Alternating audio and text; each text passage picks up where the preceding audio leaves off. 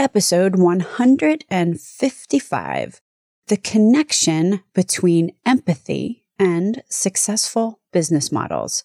Today, I speak with Scott Barclay, who is a partner over at Data Collective.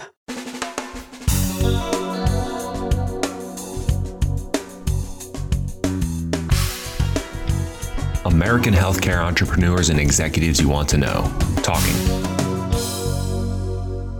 Relentlessly seeking value. I talk with Scott Barclay today. Scott is a partner at Data Collective. We discuss what it takes for an entrepreneur to succeed in the healthcare ecosystem today, including an essential ingredient, empathy. My name is Stacey Richter, and this podcast is sponsored by Aventria Health Group. Welcome to Relentless Health Value, Scott. Thank you, Stacey. I'm a longtime fan of the of the pod. I'm very happy to be here. So you are a partner over at Data Collective. Talk about Data Collective. What what is it? Data Collective is a pretty special early stage investment fund. We're predominantly seed and Series A. And we invest in hard tech and deep compute. And it turns out we do quite a bit in healthcare. Before Data Collective, you were the director of strategy over at SureScripts. What does the director of strategy at SureScripts do? My journey there really started as an operating owner and an advisory board member from the C V S Caremark perspective. And along that journey, I ran an e-prescribing company that we owned at C V S Caremark. I worked on a number of big initiatives. At a certain point, I left C V S Caremark to help scale SureScripts as the chief strategy officer. And what that really meant was owning the immediate operational questions, the Six Sigma teams and the product teams that had to deliver how the network would stand up, would move prescriptions with fidelity. And we were constantly working on kind of transactional innovation to make the transactions stronger and better implemented. But what it really meant was deeply and empathetically understanding why the P B M would want e-prescribing to occur, why the pharmacy would want it to occur, but most importantly, why e-prescribing was a really hard challenge inside the clinical environment and on the on the provider side of this essentially three-sided network. Being a chief strategy officer also involved asking questions of, okay, if we've just built a national highway, then the e-prescription is like this little special Ducati motorcycle. It, it's really awesome, and we're really happy that it exists. But shouldn't this highway exist for some greater good? And so being the chief strategy officer was one part, very operational, execution oriented, probably more than most strategy officers. And it was one part trying to define the future boundaries of the firm and, and frankly, pushing forward an agenda of why don't we move health data in this country in a HIPAA appropriate freemium way so that all data gets to the right place at the right time? Because what I really wanted to do was work on the new tools and platforms and compute you would build if you could always have the right data at the right context. SureScripts succeeded as being this amazing network of moving the prescription, but to work on that bigger vision, I'd have to move on and, and work on the problem from other directions. Yeah, for sure. And I think we forget about the time e-prescribing is so ubiquitous today that we forget that there was a time where nobody quite knew how to pull that off.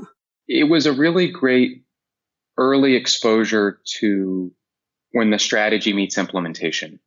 So I'll tell you just a couple of, of simplistic heuristics, which is one of the reasons we love e-prescribing is it's exactly the same use case, standard, transaction. Everything about it should be the same anywhere in the country. And it's the same whether it's going to go five hundred feet from the pediatric clinic to the Walgreens across the street. And it's the same if it's going to your mail order pharmacy or if you're going to be traveling. On the other hand, adoption and changes of human behavior are not ubiquitous or smooth in all different places. And what ultimately we found, I'll, I'll just tell you two heuristics. One is that while there was still skepticism that this was the right way to do it, and there were lots of fear, doubt, and misunderstanding that this was somehow a violation of standards of care. And yes, I did have clinicians tell me that multiple times. What we ultimately did was, and, and credit, you know, to a number of, of early people at SureScripts when it was a very small shop out of Washington, D C, is we set up camp in Providence, Rhode Island, and in Eastern Massachusetts. And I really thought of it as corner to corner battle. And it was to try to get every stakeholder involved to understand that this was better and that there was already a network on the other side ready to receive the prescription. And then we would run back to pharmacy and say, you guys are ready, right? You know, with two big thumbs up. And of course, their C E Os were ready. They were intellectually ready. They wanted to receive the prescription electronically. They knew from the very beginning there's both safety components and operational savings. But in reality, you know, it would show up in some laptop computer over in the back of a pharmacy, and the patient would show up saying, well, my doctor emailed my prescription, and, you know, all hell would ensue for five minutes of confusion and misterminology. So it turns out that a, pharma, a retail pharmacy would need to get to about five percent of their prescriptions coming in electronically, such that at that point it became an integral part of just how you do business. And everyone, you didn't really need to do training. It's that you became acclimated to it. You knew where to look for it. You knew what was an acute script versus chronic. And the, the systems, of course, behind them got better at integrating that into the flow of all prescriptions. And of course, this would differ, and there would be variation across pharmacy chains for some period of time. I imagine all that's pretty solid now. But at the time, we were just fighting to get doctors to believe it really would work, to get their staffs to not try to just get their doctor to write on a little Post-it note, put it in their pocket and save it and do all of them all that night, because I tell you that leads to many missed expectations. But at the same time, we had to run it back over to the pharmacy and say, you guys really have to be ready, because one dropped experience very early and we've lost that clinician's office for probably many months. And I think what you just described is probably a pretty good summation of what goes on in innovation in healthcare all the time. A situation where intellectually, just like you said, everyone's pretty unanimous, even perhaps, on what needs to happen or the strategy of what needs to happen, or let's just say in circumstances where they are. But then that strategy gets way over the skis of what is operationally possible. And then I think another point that you just made is also making sure that doctors are convinced that this will actually work. I'm sure that with your work with Data Collective, as you said, which is kind of the next rung in your pursuit, that same circumstance comes up time and time again. Yeah, I think there's a couple of good threads here. So to my own trajectory, I left SureScripts in two thousand twelve and really entered into a period you might call kind of square peg, round hole, in the sense that I looked like I wore several hats, but to me, I was exactly the same, just as I am today, which is predominantly hypothesis-driven inquiry of identifying a problem, asking why we can't handle that problem differently, and then looking for what is what's the best way to try to test how we might solve that problem differently.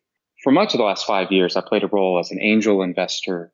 What I cared about was, what am I working with the right entrepreneurial teams on the right really big problems that I care about? To the theme of your question, if someone were playing buzzword bingo on me, you know, the quotation that there is no innovation without execution is something that people would roll their eyes at saying back to me, because I say it so often. And within that execution, what's really deeply embedded in that is an empathy. So an empathy for the person whose world that you may be changing or of which you're asking something, but also empathy to the problem not yet solved. So there's so many environments where we're talking about the consumer or the patient or the clinician. But there's also like really good men and women who are heroes behind the scenes who are part of a system, and they can tell you better than anyone that the system is grinding them up. So we sit here at a pretty special early stage investor wanting to take exponential shots on the future of human health. And yet with the majority of, of the companies that touch this space, we spend a lot of time just walking alongside them, trying to help understand, trying to help anticipate what some of those tough challenges will be. In some ways, having the really good idea and even the exciting reason why it might really scale, that comes pretty early. The unlocking the next set of problems, finding that deeper behavioral understanding um, so that you show a really deep way that it works, that's that's harder. And sometimes it takes a number of iterations before, you know, sometimes the definition of product market fit is that the market is pulling your product. Well, usually they're not pulling it unless you have found some empathetic sweet spot so that it's really solving a problem in a context that makes sense to them. In the context of the exponential shots that you just mentioned, as an early stage investor, one of the things that you have said, which intrigued me, is that this is not a place for incrementalism. It's one part a loving criticism of what we've tried to do as an ecosystem the last five to eight years. It's one part a damning criticism of some of the institutions who control a significant portion of healthcare G D P. And it's one part kind of a clarion call to what we need next. There are so many good entrepreneurs And maybe they were from healthcare, or maybe they were from outside of healthcare. And they came into this with the right spirit, and they came into building an early healthcare company, a digital health company, um, not only with the right intent, but with an understanding that there has to be both a mission and that you have to have qualities and components of execution. But when I stand back from it and look at the larger suite of data and then compare that to in a very broad landscape of, of anecdotes and uh, anecdotes and experiences that I have, there's just so many who came in with language and continued to hold on to language of transformation very, very long, where I would say one or two things became true. One was that what they were working on was always going to be an incremental additional piece to a really big system. You're not going to transform healthcare by just slightly tweaking a patient interaction into a more digital format. So why don't we look at it realistically for the operational step forward that it is and leave some of the hype and hyperbole aside? But part of the problem of this is if you look over eight hundred, nine hundred of these companies, one of the next things I would say is that some of the really big ones that did go for big shots, they're the ones who most gloriously flamed out. And very often that was maybe the wrong expectations. Um, but in some cases, it was they were not going up against the complexity of healthcare. They were going up against an increasing complexity of healthcare that's predominantly oligopolistically controlled. So it's one thing to say, I'm going to sell into a really big enterprise that has a long sales cycle. Uh, that's actually true in a number of industries. And I, I don't think that's the only excuse you can give for why healthcare takes longer. But it's another thing to say, I'm going in and I'm trying to sell something disruptive into an oligopoly. I just don't think that an entrepreneur should be surprised two years later when the four pilots they were really excited about all have been swatted down and now they're running out of cash. And it's a little too late to come up with that proverbial pivot. But then the third thing I would point out, also looking across these eight, nine hundred, one thousand companies, and there are a few, but there's very, very few where you would say, wow, they came in with a view of what could be transformative to human health and the way that we do healthcare today. And they really brought that ambition to bear. We don't have an Elon Musk of how we provide healthcare. There's a just a massive gap between the ambition of people wanting to do deep, valid, strong things with data that impact patients, impact how we make medical decisions. There are many, many strong informaticists and entrepreneurs and engineers and business development early leaders who have a view of working on that problem. But there's very, very few who have realized, ah, in this part of the market, for the problem I want to solve, I'm going to have to go bigger, and then put together a realistic action plan. If you look at what Musk wanted to do around cars and the battery, I'm not saying it was a perfectly straight line, but there was an undoubtedly clear ambition and a relatively decently thought through playbook. And in each of those steps, there was massive derision and massive confusion and, oh, those are just one hundred thousand dollar cars for the rich. But it was all part of a plan of taking the battery down a cost curve such that you would radically alter how we might think of transportation. We are not seeing such entrepreneurial ambition coming into healthcare yet, or very few of them. And so part of our clarion call is saying the future will be built with data and compute and empathy. And we want to combine that with tomorrow's Elon Musk and actually change the big trajectories of cost and quality and, and care. I'm hearing one critical component of what you're saying. If you identify a problem that's big enough for somebody, if you say, hey, I can solve this problem for you, and people are like, sign me up, where's the contract? A lot of this hinges on having a problem that's big enough for one stakeholder, that one stakeholder sees such an immense value in the solution that they're willing to be a champion for it, despite the disruption and the obvious downsides to being disruptive.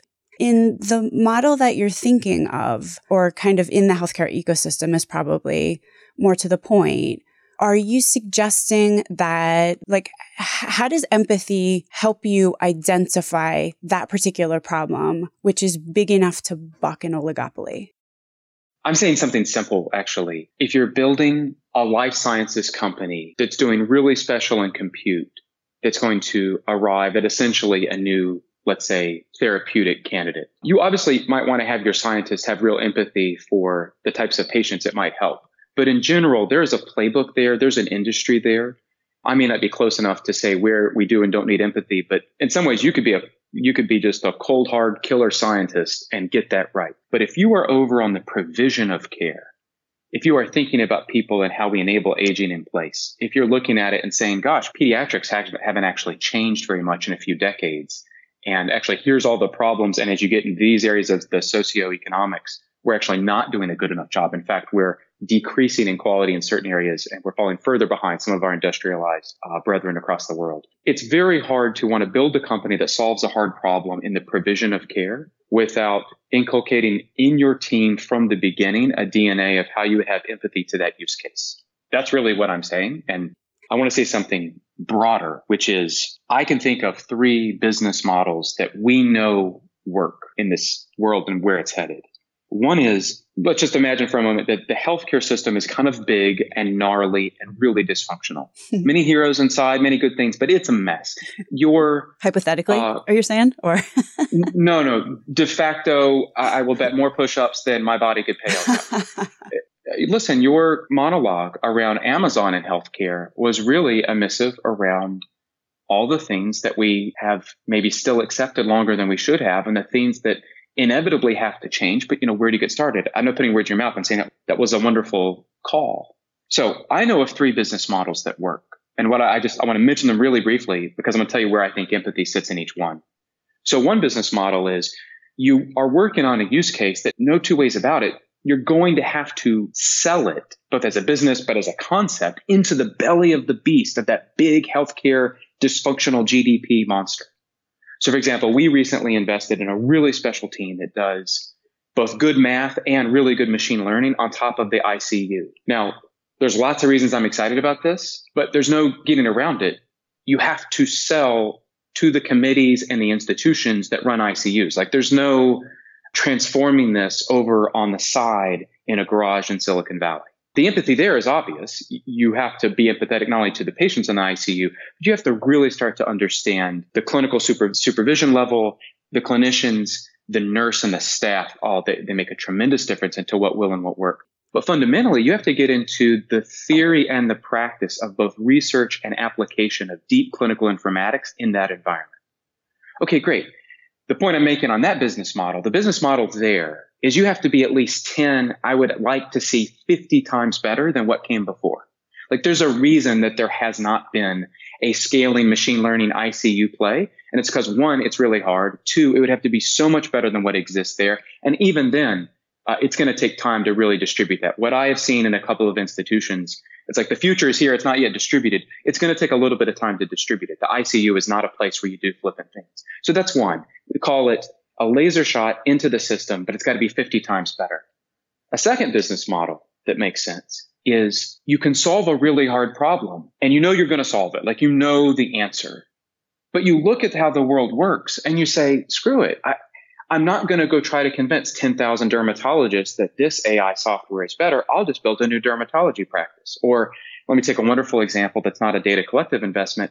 Um, I think Virta had deep belief and research that you could leverage a ketogenic diet surrounded by all these appropriate clinical controls, essentially build a practice around the type two diabetic to reverse type two diabetes. Now, if you wanted to go and try to sell that theory to every endocrinologist and primary care physician touching a diabetic or pre-type two diabetic patient, you know, it's like, good luck with that. I'll check back in in twenty years. But to their credit, what they looked at is they looked at the belly of the beast of this healthcare system and they said, where is there one place where we could just get access to this patient and earn the right to basically become their virtual and physical wraparound clinic? And, you know, I think they started to have some real progress doing that just by getting access to the chief health resource officer at a large self-insured employer. Anyway, the third model that I would mention, and there's relatively few of these, are network effects.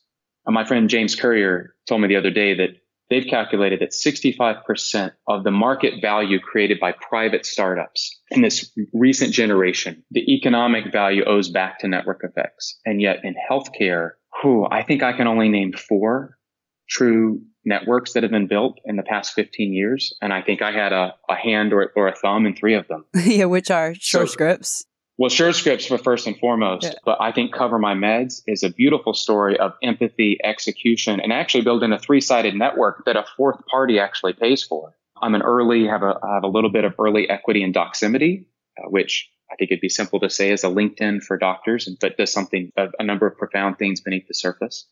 And the fourth, and I don't know this company at all, but boy, are they worth admiring, is Viva over on the, you know, the life sciences marketing side of the world. So there's relatively few platforms of network effects in healthcare, very much unlike the other areas where networks and compute are starting to really change both industry and how we live our lives. And all I'm saying is that's a proven model. I'm not saying that that should be applied to every healthcare problem, but there are some problems that should be applied to, and it begs questions as to why they haven't taken off. When we get into areas of data sharing and referral management, and why doesn't the right data follow the patient? And why don't we, in context, optimize what should happen with that patient next? In some cases, one of my answers is there are oligopolies, and those oligopolies actually don't want the network effects that would optimize what's best for that patient, because instead they have a really clean line of business that they um, have a near monopoly on. An oligopoly means something relative to the power structure. So it's very hard to do an end run around those business interests. All right. So I have a very big note with a box around it in the middle of my piece of paper here. The three business models, what you're interested in right now, or the three business models that you feel are going to be the way that an entrepreneur can conquer the healthcare system. One of them is the laser shot into the system, as you said, which if you're going to disrupt the patient journey, for example, it has to be an order of magnitude better than what exists. You know, n- nobody's going to rip it all down and put it back together again for a two percent improvement or something. Number two is try to be the enterprise, actually be a full stack or self-sufficient. And then number three is to take advantage of a, a network effect, as you said, and, and just kind of gather the force of numbers in that way. Do you have any examples of who's doing a really good job with category one there, the laser shot into the system? Is there any companies to admire or classes to look out for? Let me try to give a specific example of each one. It does not need to all be Data Collective centric, of course, um, but let me not hesitate to, to think about the companies I know best. So the first example will be a Data Collective example. Um, and it's a company that only recently started to get a little more, bit more press, and it's called Karius. So Karius is deep genomics and process and a tremendous amount of machine learning after infectious disease. But specifically, so we get the vial, we spin out the human D N A, and we get to the cell-free D N A genomic uh, fingerprint, if you will, of whatever the pathogen might be. And it's a significant amount of process expertise and machine learning to now have identified uniquely no more than, I think, fourteen hundred you know, specific pathogens, which heretofore, let's, let's make sure we understand the empathetic environment where this is even already commercially viable. You have an eight-year-old immunocompromised oncology patient who's back in the hospital with a new infection. We're in the third day, and we still don't actually know what the infection is. So these infectious disease specialists and the institutions who handle this, I mean, these are, these are heroes. These are the places you want your four-year-old if something, if you're in this situation. But if you look at the last twenty, thirty years, what they have to do is they are the world's best, you know, heuristic graph in their brain of hypothesis-based testing. Karius is a new approach because, because of what you can do with the genomics and the machine learning, it's hypothesis-free. So we live in a future, a not very far future from now, where anytime someone comes in and we don't immediately know what it is that they have, you just run the Karius test because that will give you the genomic answer. And so at first, this looks like, you know, a special situation house M D diagnostic inside the inpatient environment. But you can start to see, similar to, you know, Tesla was not always just going to be this special, really small, fancy sports, you know, electric sports car oddity. Like the curve that it goes down on is a future where every single time someone walks into a clinical environment, and let's, by the way, push that clinical environment as close to the patient as possible, where it's both important and we don't know what they have, why don't you just get to the genomic answer of the pathogen on the spot? My point here is that if you show up with another P C R test that just adds one more hypothesis, I don't know that that's a, a profitable endeavor in the way that healthcare works and the way healthcare distribution works. We think Karius can be more than fifty times better than the way that we practiced infectious disease previously. So that's my fifty x better into the system example. my be the enterprise, be a full stack example, you know, I cited Virta. And I would say, I think we will see more Virtas of the world. And I actually think we'll see some that are very A I and compute driven. What does Virta do again? Virta is the clinic who says, we have the holistic plan not to help manage your type two diabetes, but we can help reverse your type two diabetes. But you have to go through relatively significant patient engagement and behavioral changes. But as a result, you drastically reduce, I think, more than eighty percent the total number and frequency of your prescriptions. You start to lower healthcare costs to the system very quickly to whomever is ultimately paying. But this is not a light flippant, hey, here's, you know, here's the sheet that goes home that we should be trying to hand to the doctors that you see. This is, no, this is a program, and we're going to wrap this program around the patient. This is not a Data Collective investment. It's just one that I've admired, because to get Virta right, you essentially have to become the full stack clinic for the type two diabetic versus trying to just sell a program or a digital tool into all the primary care physicians and endocrinologists who might be treating that patient. Got it. And on network effects, I mean, part of this point I'm making is that there's not enough, you know, so we've cited the four that I know of that have been successful. If I had to pick one more, and I do have just a little bit of personal equity in this uh, from several years ago, it's Carrum. So I'm a big believer in bundles, bundle payment math. To me, it's kind of in- incontrovertible that in certain areas of care, bundles create a virtuous cycle of improved quality, improved competition for quality while lowering costs at a reasonable way. And you do it iteration by iteration. And to me, bundles lead to this beautiful future. I'm suddenly finding myself being more political. I don't mean to throw daggers, but to me, it's it's disappointing that this administration wouldn't see bundles as a really logical way to do. Frankly, it's not a very liberal idea, the way that bundles help create good competition and better quality, of which all of their families have to, like we're all healthcare patients at some point. I digress. Carrum sets up this beautiful notion of a two-sided network where C M S in the last administration led the way by saying, hey, we're going to do bundles here and we're going to do bundles demonstrations there. Carrum comes along and says, now that we are all using the same language of what a bundle is, we don't need to elegantly define that and teach all of you what a bundle is. And we don't need to use amazing math to recreate a bundle for each patient. They say, no, let's take the bundles that we already all know about and let's create a marketplace so that large self-insured employers and government entities can be the buyers and healthcare providers, most of which, by the way, have, ac- have excess capacity in any number of their disease state verticals or, or, or wards. Let's create competition in healthcare at the episode level. When we talk about the ridiculous variation in care we have for the same procedure, for the same outcomes, you start to realize, boy, it would be really healthy and it would make a ton of sense for a large self-insured employer that, yeah, if this patient is willing to have their copay waived, and maybe they drive ten miles further, maybe they don't, maybe it's even closer, but maybe they don't go to the place where they thought from a branded standpoint they were supposed to go.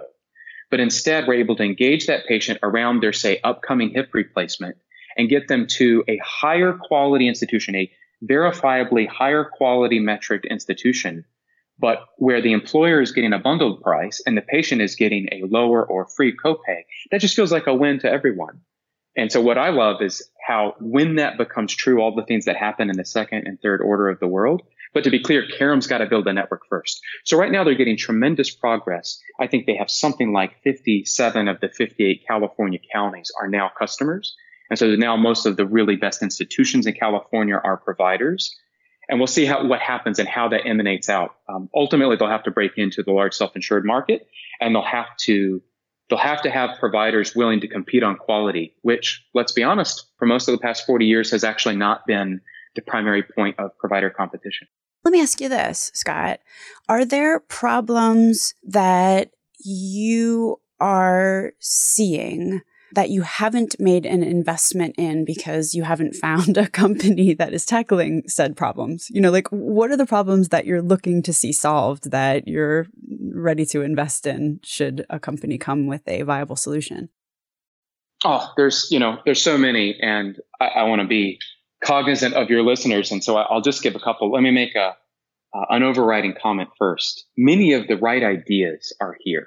Now, I love to be delighted and see something new or a totally different spin. Even if I were to tell you we were eighty percent hypothesis driven, there's, there's not only good solutions we haven't thought of, there's ways of attacking problems or depth of problems that we may not, you know, maybe we haven't empathetically understood. There's one of the things that's about healthcare is none of us can see the whole forest and have actually gone down every path through all the different nooks and crannies of the forest floor. So my point is that there's a lot of great ideas on which companies were created between two thousand six and two thousand fourteen that failed or sputtered out or evolved into a little incrementalism piece here or there. So, you know, a starting point is to just say, okay, what were some really great ideas and what were the dependencies or the challenges? And have some of those dependencies changed?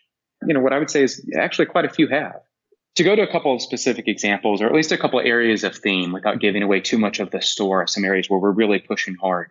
I think aging is still a critically underappreciated area for capital attraction. I mean that institutionally. My friend who leads innovation at Kendrick, and you spend time at their institutions, you know, there is an entrepreneur and a senior executive standing with one foot inside institutions where they know they're going to have to change, but all of their revenue models are around how the world worked yesterday.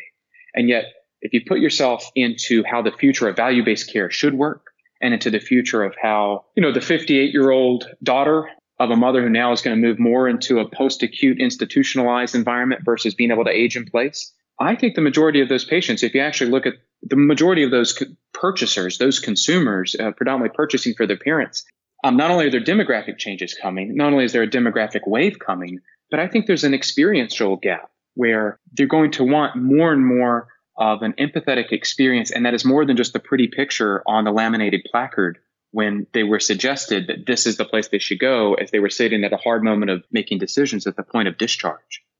So I think there's a lot to be done institutionally in aging. I think there's a lot to be done aging in place. And, you know, aging in place, there's a good example where, uh, gosh, I can remember listening to that G E Intel joint venture executive talking about how we've got to shift to the right. And you look at that economic curve of the of the economics of the more you can shift that care to the right on his curve, increasingly to the home, uh, how the economics and the outcomes could be better. I would just look at the world and say that's mostly not what has happened. So there are only a couple of levers that really change the future of human health and the way that we're providing care. And without getting into the politics lever, and without trying to redesign through central planning how risk and how insurance really should work in this country, I will just say the lever that we believe in is the spirit of the entrepreneur. The Data Collective view is that the spirit of that entrepreneur is going to create new businesses in this next phase where there's not only data that's present, there is deep compute and informatics and A I and machine learning. We're not enamored with A I and machine learning. We're enamored with special teams that are on the forefront of both science and data technicalities and specificities built into an empathetic use case that makes some dent in the world. One of the reasons to be an early stage investor is if you can take enough of those shots that you'll never apologize for the wedge they were trying to, to drive into the system, what you know is that some of them will earn the right to then grow, and some of those that will grow will actually start to change the system that we're experiencing. So I like aging. I like uh, engines of intelligence that are augmentative to how we're making decisions. So I'm really not spending much time worrying about replacing the clinician. I am worried about the heuristics on which the clinician functions. And I'm looking forward to a day of augmentative intelligence that is both a better Q A system and a better augmentative place of contextualizing data and the known science of medicine so that the empathetic clinician can spend more time looking at the patient and less time, you know, clicking on the keyboard. Uh, we really like things that question what is the role of the payer, and there should either be a better payer or a replacement for it. And the last one I'll mention is I think in the future, notions of how we come alongside the community, how we do primary care, how we do mental and behavioral health, uh, those will not be siloed, separate areas. I think primary care will have a larger, much more dynamic presence. I think we're in the very early stages of how we're reinventing primary care. Um, we have a little bit of equity at Data Collective and, and Forward, which is a special type of clinic.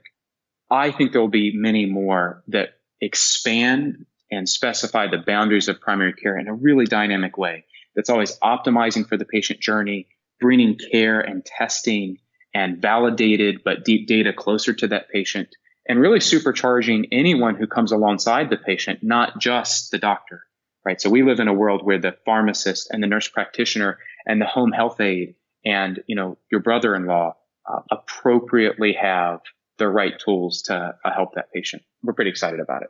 Just to summarize quickly, we've got aging, we've got heuristics around the clinician. So, for example, augmenting a clinician's ability to to practice. We have the role of the payer, figuring out how to get the right payer involved in the right role and responsibility, and then supercharging the patient, that is better primary care, mental health, behavioral health. Awesome. Where can people find out more about Data Collective if they are interested in learning more? D C V C dot com. So we're Data Collective, but often referred to as D C V C. So D C V C dot com. And I'm just Scott at D C V C dot com. It has been absolutely great to have you on the podcast today, Scott. Lots to think about. Stacey, such a joy to be here and such a long journey we're all on. Thank you for your time. Links to everything discussed on the program today can be found at relentless health value dot com. If you visit the website, relentless health value dot com, you will also find a complete listing of all of the shows that we have published thus far with leading entrepreneurs and executives in the healthcare space today. Another cool feature is, you know, you can subscribe to the show so that every week the episode is automatically sent to you so you don't have to remember to go to the website to download it. Thanks so much for listening.